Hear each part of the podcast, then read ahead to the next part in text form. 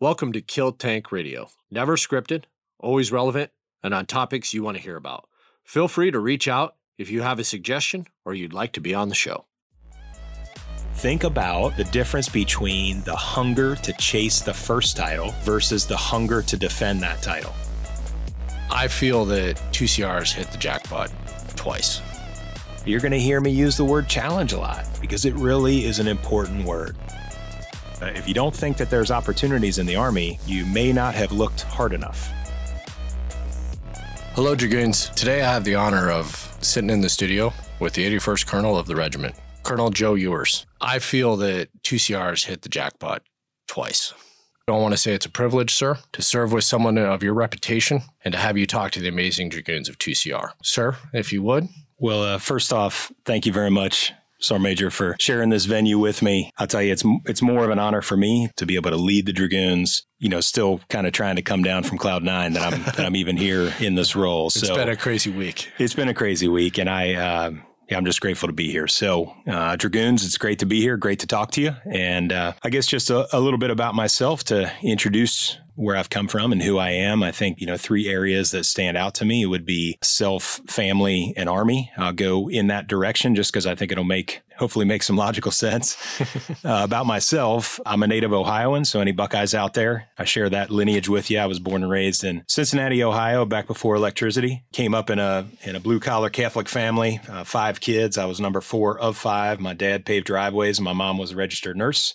And uh, while we didn't have a, a whole lot of extra means, we certainly were cared for and loved, and I, and I'm I'm grateful for that. And that's part of my upbringing. I didn't grow up in a military family. My dad did serve uh, in the United States Navy for three years, uh, in between the Korean and Vietnam War didn't come from a military family. I awoke one day and realized that I was on the wrong track. We can talk about this more later, maybe, but, uh, but that could be a whole other podcast, probably a, between the two of us. Right. Maybe a whole other podcast. But you know, I didn't join the army from a position of strength. Uh, I joined the army because uh, somewhere inside of me and somewhere inside of my family upbringing, uh, I knew that I needed to to reinvent myself. I was not on a good track. I was not a good kid. Was not a good student. I had a, I had a string of not goods uh, going for me. I can relate, sir. And I and something inside of me told me that I needed to get out of that environment and I needed to take charge of myself, take charge of my life, and reinvent myself. So I joined the army literally to be all I could be. Uh, and to get some money for college. yeah. You know, now fast forward uh, many years later to talk about my own family. I'm I've been married to my wife for 20 years this month. Actually, I've got four awesome kids, awesome healthy kids that I'm blessed with, three girls and a boy. So they keep me busy. I'm not busy at work. I'm busy at home. I love family. I love my family. I love families. Being a dad is super important to me yeah, they're here and they're happy to be here. So I wouldn't be here without their support. And then I guess lastly, and, and maybe most interesting to the audience is the, the Army side of the story that I enlisted at the age of 17 to uh, straighten myself out. Yeah, right. uh, I, I went in uh, as a 19 Delta Cav Scout.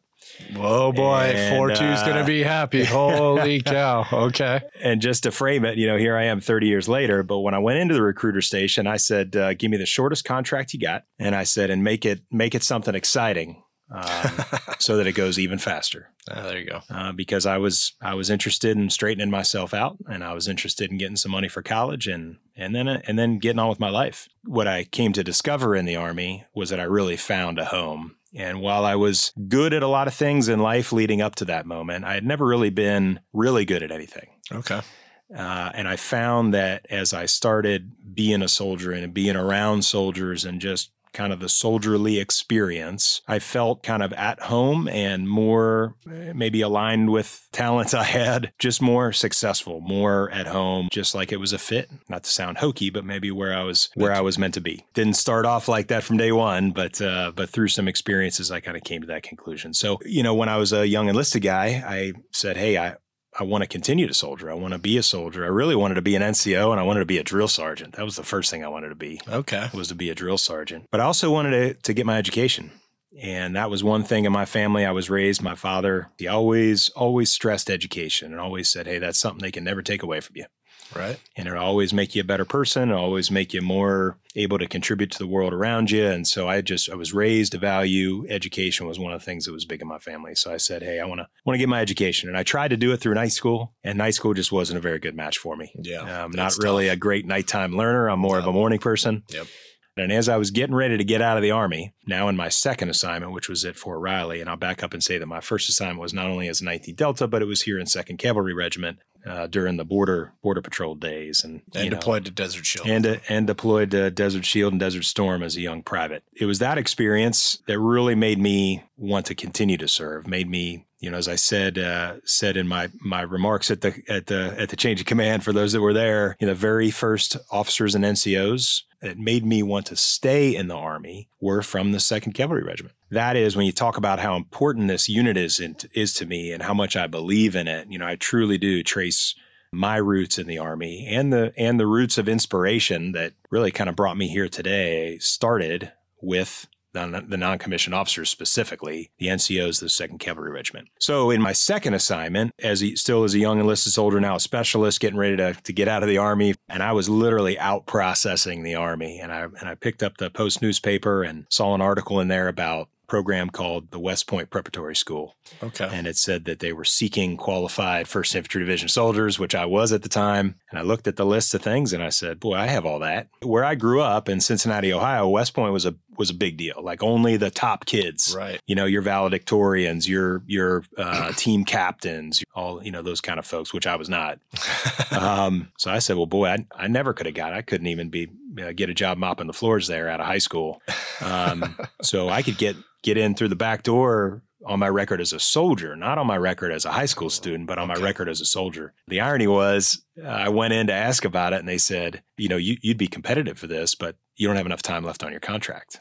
And I said, oh, well, how much do I need? And they said, well, you need at least through the end of the program. It's a 10 month program. I said, okay, well, can I extend to be able to get that opportunity? And they said, no, you have to reenlist. I really got to think about this one now because I had a plan. I had already been accepted to a college. You know, I had a plan in motion. Called home and talked to my parents about it. And I said, I'm going to go for it. Nice. So I re-enlisted. I went in. I said, "Okay, I'll do it. I'm willing to re-enlist," knowing that if I had, had failed out of the program or not You're liked it or whatever, then you got to finish out your tour. And they said, "Okay, let's draft that up." And they were like, "Oh wait, you can't sign up for two years. It's got to be three years." Of course. So, so I said, "Well, I'm already in. Let's go. Double down. Three years. I'll sign up." So I signed up for three years to get access to this 10 month program. Made it through the program just fine. Got into the academy. Had a had a had a wonderful experience at the academy, as odd as that sounds, because it's not not always a super happy place, but it's No. very developmental. Coming out of that program, I decided to take my commission in the infantry. I served now, that was in 1997. Uh, so I've been an infantry officer for 23 years. I've served all over the infantry. I started in the 101st as an air assault platoon leader. Uh, I then went to Second Ranger Battalion as a as a Ranger platoon leader in the 75th Ranger Regiment. There about the same time. Uh, that's right. In the late 90s, early, just prior to 9 11, I actually left 2nd Ranger Battalion just prior to 9 11. oh boy. And I was in the schoolhouse during 9 11. And then I came to Germany for my, which would have been my second time in my career, but my first time while married, because I got married in the year 2000. Uh, just so I could remember the math. That's the infantryman infantryman's secret. Get Okay. married in an easy year, so you never mess up the, the I didn't think of that. Damn. Um, so it's it's hard for me to mess up my anniversary year. But and so I came over to Germany for my my assignment as a captain, and I and I landed in a in a tank battalion. Then over into the mechanized infantry, where I served as a mechanized infantry company commander and HHC company commander. During that time, as a you know an infantry company commander, went to Operation Iraqi Freedom One. Uh, did 15 months there in Baghdad and south of Baghdad with uh, First Armored Division. I came out after commanding a second company. I applied for and was selected to go back and teach on the West Point faculty. okay. Uh, going back to teach at the academy was a remarkable experience. I went back there and taught in the uh, in the leadership department for a couple of years. Uh, some of our majors that are on staff right now actually had as cadets. Oh no kidding. Um, it's crazy when that happens. yeah, it is. It is. And I just uh, so Captain Marlowe, uh, she Mhm. just took over one of the field feeding companies Yeah. over at Graf, and I just uh, attended her activation ceremony. She was one of my cadets when I was an Okay. ROTC instructor. okay. It's crazy to see. It's so cool. I had an opportunity to go back to teach and uh, And in order to do that, the Army sent me to, to graduate school and not just any graduate school, but Harvard. And so I say that I, I to share that with very many people. I guess I'm sharing it now. Um, that's not uh, that's not me boasting or anything of that nature. That's me trying to emphasize that uh, if you don't think that there's opportunities in the Army, you may not have looked hard enough. Mm-hmm. Uh, because uh, as a young enlisted soldier that came in down on his luck, let's see, five years later, attending a service academy, and then 10 years later, attending a graduate school that's one of the most elite in the world. That was all on the Army's nickel. That's amazing. Those were all opportunities that, you know, they're just part and parcel of, you know, the Army needs people to do certain things. And if you uh, work hard and and continue to to build your reputation and your credibility and your track record, uh, more and more doors are open to you. Served as a, a, battalion operations officer and a battalion executive officer, and then as the regimental executive officer in the 75th Ranger Regiment for four years with uh, multiple trips over to Afghanistan during that time. And then I was selected to command a, a battalion, and that was a Stryker battalion out of Fort Carson, 223 Infantry Tomahawks we serve. And I've actually run into some Tomahawks here on the footprint, yeah. which just made my day. I'm uh, very proud of that command. Based on that command, I was selected to be the uh, the Division G3, the Division Operations Officer out at 4th Infantry Division. And if you want a hard job, just sign up to be a a G3. I can only uh, imagine. It was a great job, very developmental. I'm sure. Uh, but uh, but that was that was uh, far and away the hardest job I've ever had in the Army. And and then following that, I was selected to command a Ranger Battalion. Uh, so I got to a Ranger battalion. So I got to command a second battalion in total, but uh, but a, a, Ranger battalion. It was the Regimental Special Troops Battalion, which is a unique battalion. It's only been around since 2007, but and uh, we owned a mission over in Afghanistan 24 7 365. We owned the assessment and selection pipeline for the Red. Ranger Regiment. Just did a lot of neat stuff. So it was a great command. Again, uh, all commands are great, but that one was very special as well. That's the long and short of it. I mean, I've uh, I've I've been very very lucky to have a lot of leadership opportunities, everything except for that Division G3 job and uh, and that West Point job were all regiment slash brigade and below. Most of them were at the battalion and below. Right. I had three platoons, two companies, and two battalions. Wow. And so a lot of time with troops, a lot of time being a troop, you know, sharing hardship, embracing, and if there's if there's anything that's a, uh, stands out to me as important from that, it's the it's the human domain. Yeah. You know, there's an old saying from uh, uh, old Chief of Staff of the Army, General Creighton Abrams, that the Army's not made up of people, the Army is people. Yeah. And and so the more time you spend in troop formations, the more time you you spend studying leadership and teaching leadership and living leadership. It, again and again, all roads lead back to people. Um, so that's a little bit. I know I went a got a long way around the barn there, but that's well, that's I mean, a little bit about my. About sir, myself. we're also talking about thirty years here. you know, I mean, you know, you know, you have a storied history that you know takes you through a lot, and uh, you know, I know that people would probably be curious to kind of get your thoughts on is when you talk about your family. Mm-hmm. And how important your family is too. Yeah. Uh, what, what's some tips and some some things that you do to maintain that work life balance? You know, yeah. being the regimental commander, it's demanding. Yeah. Everybody wants your time. Everybody wants to talk to you about a million different things inside the regiment and outside the regiment. Mm-hmm. How do you do that? You know, every snowflake is different, right? right? So every person is different. What what works for me may not work for you, and what your family needs may not be what my family needs. Probably rule number one is God gave you two ears and one mouth for a reason. So listen to what's going on around you and try to understand your environment. We spend a lot of time talking about mission environments. We, st- you know, a lot of time talking about threat environments. We often don't spend as much energy trying to understand the friendly environment. Right. And understand or attempt to understand who, who needs what. You got to handle with care and and pay attention to your environment so you can hopefully assess what they need. But some practical tips, I think there are some practical tips. One is it is really about quality, not quantity. You could be home 18 hours a day and be miserable. yeah. It's not just being around, it's being present. Yeah. And so when you're around, be around. Don't hide in the other room. Don't sit on your phone all. When you're with your family, be with your family. Be present present in terms of sharing that experience, having that conversation, asking questions, starting a conversation, cracking a joke, you know, Yeah. coming up with an idea of what to do for the day. You know, random acts of kindness are welcome to all humans. Yeah, most right. notably your family. And so, random acts of kindness for your spouse, for your kids, goes a long way. It contributes to uh, really the bank account, I think. And if you think of it as a bank account, you're constantly making deposits because it is inevitable that you're going to have to make withdrawals. Yeah. Some of those withdrawals are your doing. Some mistakes, it- they don't even really qualify as your mistakes. Some sometimes we're all just on the receiving end of the army telling us to do something at the last minute, or the army maybe giving us some news that we didn't want to give. Maybe that dream assignment that we had in hand got uh, got canceled. There's a bunch of different versions, but changes happen. Sometimes there are doing, and sometimes they're not. As you represent the army to your family, unfortunately, uh, those things that the army does to the family can kind of be your fault or seem like they're your fault. So make a lot of contributions to the bank account because you're going to have to draw down on the account. I would say I do, you know, I do little things. You know, just do special things for your family, whether it's leaving your your spouse a note by the coffee by the coffee pot as you leave for the day, or Yep. That's a crowd just, favorite in the just, Burke household. Just little little things you'd be you'd be surprised. And then I've also found that don't be reluctant to talk about your day. Some people tell you don't bring work home, and I agree with that. Don't bring work home like you got to do a bunch of work in the living room. But there's a difference between not bringing work home to be done and not bringing work home in terms of sharing your experience. Yeah. And if they can understand that you're kind of struggling with your boss a little bit, Yeah. or you're struggling with, uh, you know, you feel like you've really invested in this particular subordinate of yours, and they're just not, they're not coming around, or Sir, you're- I'm I'm right here. You don't have to talk to me about that. No, I'm just kidding. you're, you're, you know, you're frustrated about something. You know, all these like real human emotions that we all have. If you share that, you'd be surprised how much they are. They are more endeared to what you're facing instead of just compartmentalizing it. And then when it when it spills over, it spills over. And, yeah, and I would just I would end with where I started, which is uh, practice the skill of listening.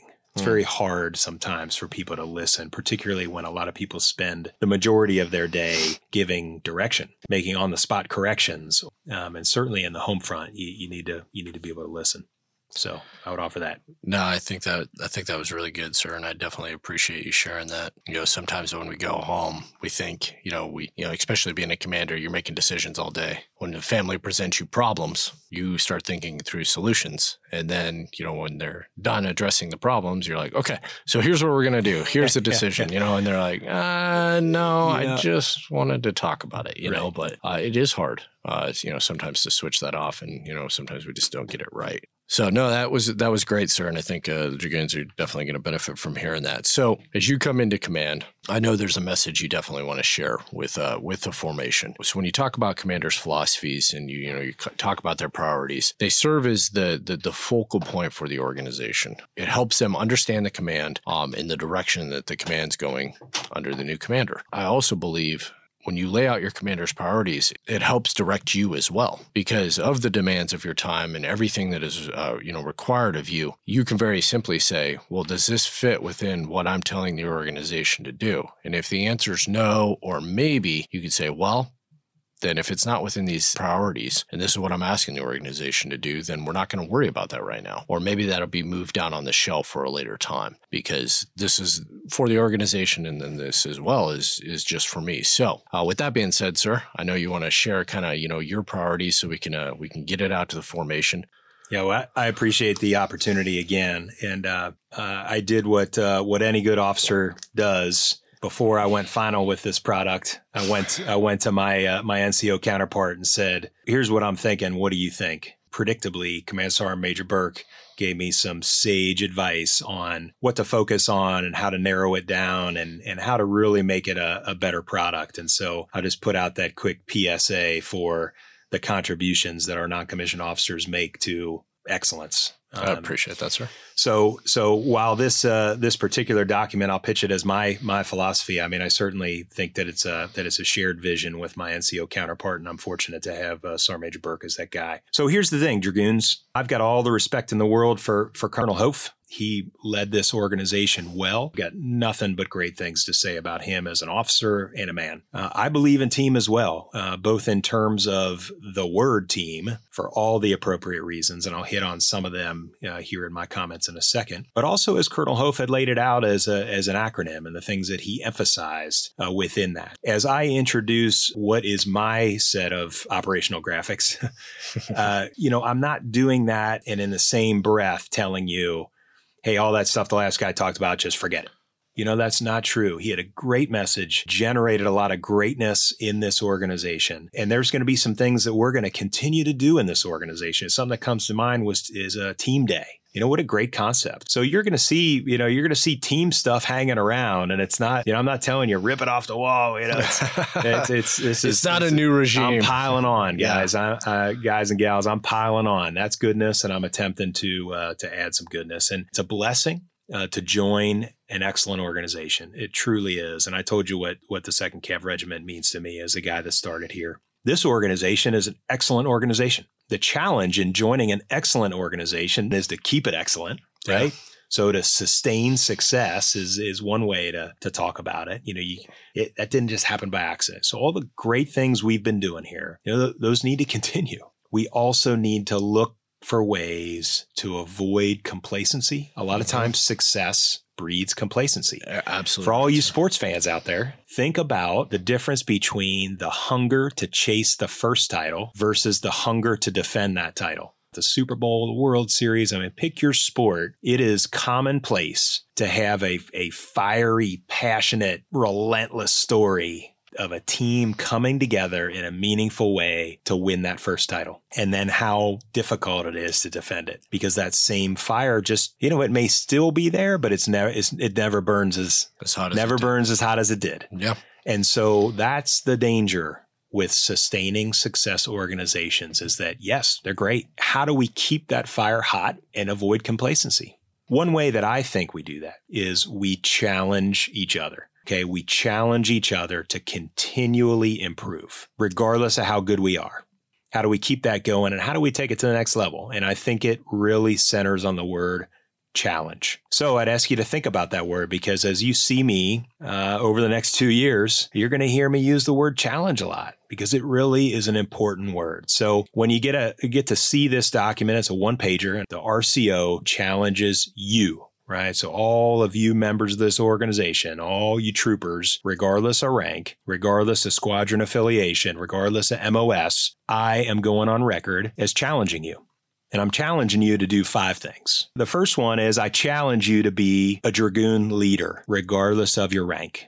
Leaders set the example. Leaders strive for excellence. Leaders take the initiative to develop yourself and to develop others you know, initiative is an important word around leaders. Leaders don't wait to be told. Leaders take action. Don't wait for an opportunity. Okay, set the example, strive for excellence. You. And, uh, and, and lastly, as a leader, all leaders actively manage risk. Risk is a, is a tricky subject in the Army because a lot of times we are preloaded to think that risk is just bad. And what leaders do is they try to make it disappear. The Army is an inherently risky business we need to protect the force. You are always assessing risk, actively manage it, and protect the force on and off duty. That's kind of part one. Be a Dragoon leader regardless of your rank. Part two, be accountable Dragoon. I had an old Command Sergeant Major, one that I that I respect endlessly. You, you probably remember Command Sergeant Major Rick Merritt. Oh yes, he is the man, uh, the myth, the legend. He, he's retired now, uh, but uh, he used to say he used to refer to the Big D and he's not talking about Dallas, you know, the big D, because everybody would have their list five of this, seven of that, 11 of these, 25 of these. And he would right. say, hey, hey, sir, there's just one. There's just the big D discipline. Yep. Because if you don't get it right, nothing else works. And no, if you get it right, everything else can work. Absolutely. So discipline is an under an undertone of this, and I think maybe nowhere more so than in this bullet, which is be accountable. So when I talk about being accountable, what do I mean? Take ownership. Don't just be a tenant. Don't drive this unit like a rental car. Okay. Own this unit, own your surroundings, own your problems. Okay. And do something. Be morally courageous. Okay, I'm here to tell you, and if you, if you haven't learned this or experienced this yourself, moral courage is the hardest kind of courage. At least in my experience, it's harder than physical courage because uh, we train physical courage. Yeah, and if you're truly going to be accountable, you're going to be morally courageous. I would tell you improve your foxhole, whether that's literal or, or figurative. Your foxhole is your situation. Never stop preparing uh, for the uh, in the defense until until you're under attack. Right. Right. You're, you continue to improve your foxhole until the enemy attacks. And, and part of that is is innovating and, and driving positive change. Don't be a, uh, a person that drags their foot or that that just can't get on to the next the next iteration or or change that's being dealt to you. You know, drive positive change. Positive change is good. And then lastly, in being accountable, I would tell you care for each other, care for your families. Everybody has a family. And that might be your mom, that might be your stepdad, that might be your uh, your fellow teammates, your platoon mates. Everybody has family, and so care for each other, and that's part of being accountable. I challenge you to be honorable as a dragoon. Be an honorable dragoon. So what's that mean? Hey, do the right thing, even when no one's looking, and you know what's right. Uh, but when in doubt, uh, check your Army values. When in doubt, you know, think about what you would want your your parents to know about. What would you want a, a hometown news release to say? yeah. and, and if the answer is no, then then that's a great place to start. That's a great place to start. Uh, the best plans are made uh, earlier in the day rather than after midnight. Yeah, nothing happens good after midnight. Yeah. Uh, another piece of being honorable, and this this feeds into uh, part of, part of Colonel Hof's lexicon with the with the team construct. It's you know, be an ambassador, be an ambassador for our army and our nation, look and act the part. We're under observation. You know, we're under observation by our in our friendly environment and the enemy mm-hmm. environment. Uh, it's amazing the impact that media has on our readiness and on our our mission set. So just be aware of that and be aware that your actions have strategic implications. And I, I can I can't emphasize that enough. Please be an ambassador for our army and our nation. Uh, a lot of people, especially those who grew up playing uh, competitive sports, are familiar with an MVP, most valuable player, you know, which is kind of the honor of all honors. But I would tell you that uh, the Army is the ultimate team sport. Mm-hmm. And so the ultimate honor, I think, is to be the most valuable teammate, not the most valuable player, uh, because that's kind of an individual award. As most valuable teammate, who's who's the person that has the best attitude? Who's the person that you can rely upon the most? Who's the person you can call on the weekend? They'll drop what they're doing to come help you out. Uh, who's the person that's going to stand up for you uh, when maybe some other members of the organization are not treating you with dignity and respect? Right? I mean, that, that's your most valuable teammate. So if you're going to be honorable, Dragoon, uh, I expect you to strive to be a most valuable teammate. I challenge you to be a most valuable teammate. Okay, the next one, and we're, we're on number four or five for those that are counting. uh, I challenge you to be positive dragoon. What's that mean? Okay, well, I'll tell you what it doesn't mean. It doesn't mean rainbows and lollipops. Every one of you in your life has been a member of a good organization, a positive organization. That may date all the way back to a, a competitive uh, youth sports team. It may be a, a church community you were a part of. It may be your family. It may be the first platoon you're ever a part of. It may be the unit that you're in. I hope it is.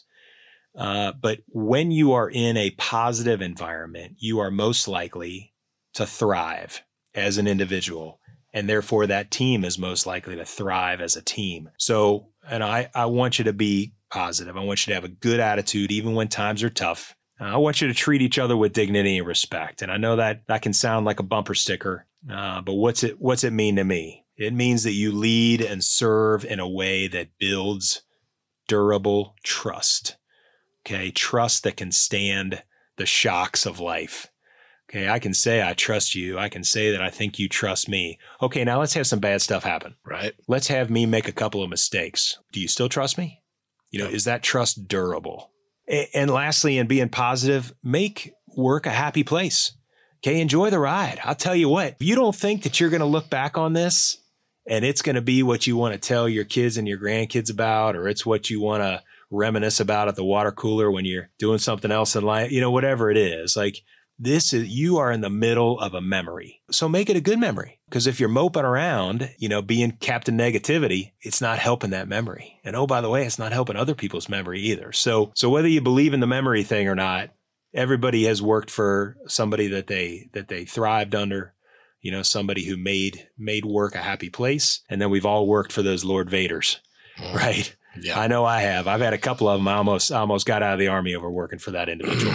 yeah. And it it was awful. I mean, it just about broke me. Just about broke my will to serve. I just offer that as my own, you know, my own testimony. Think about what it's like to work for somebody who just who just makes you want to be to be on your A game.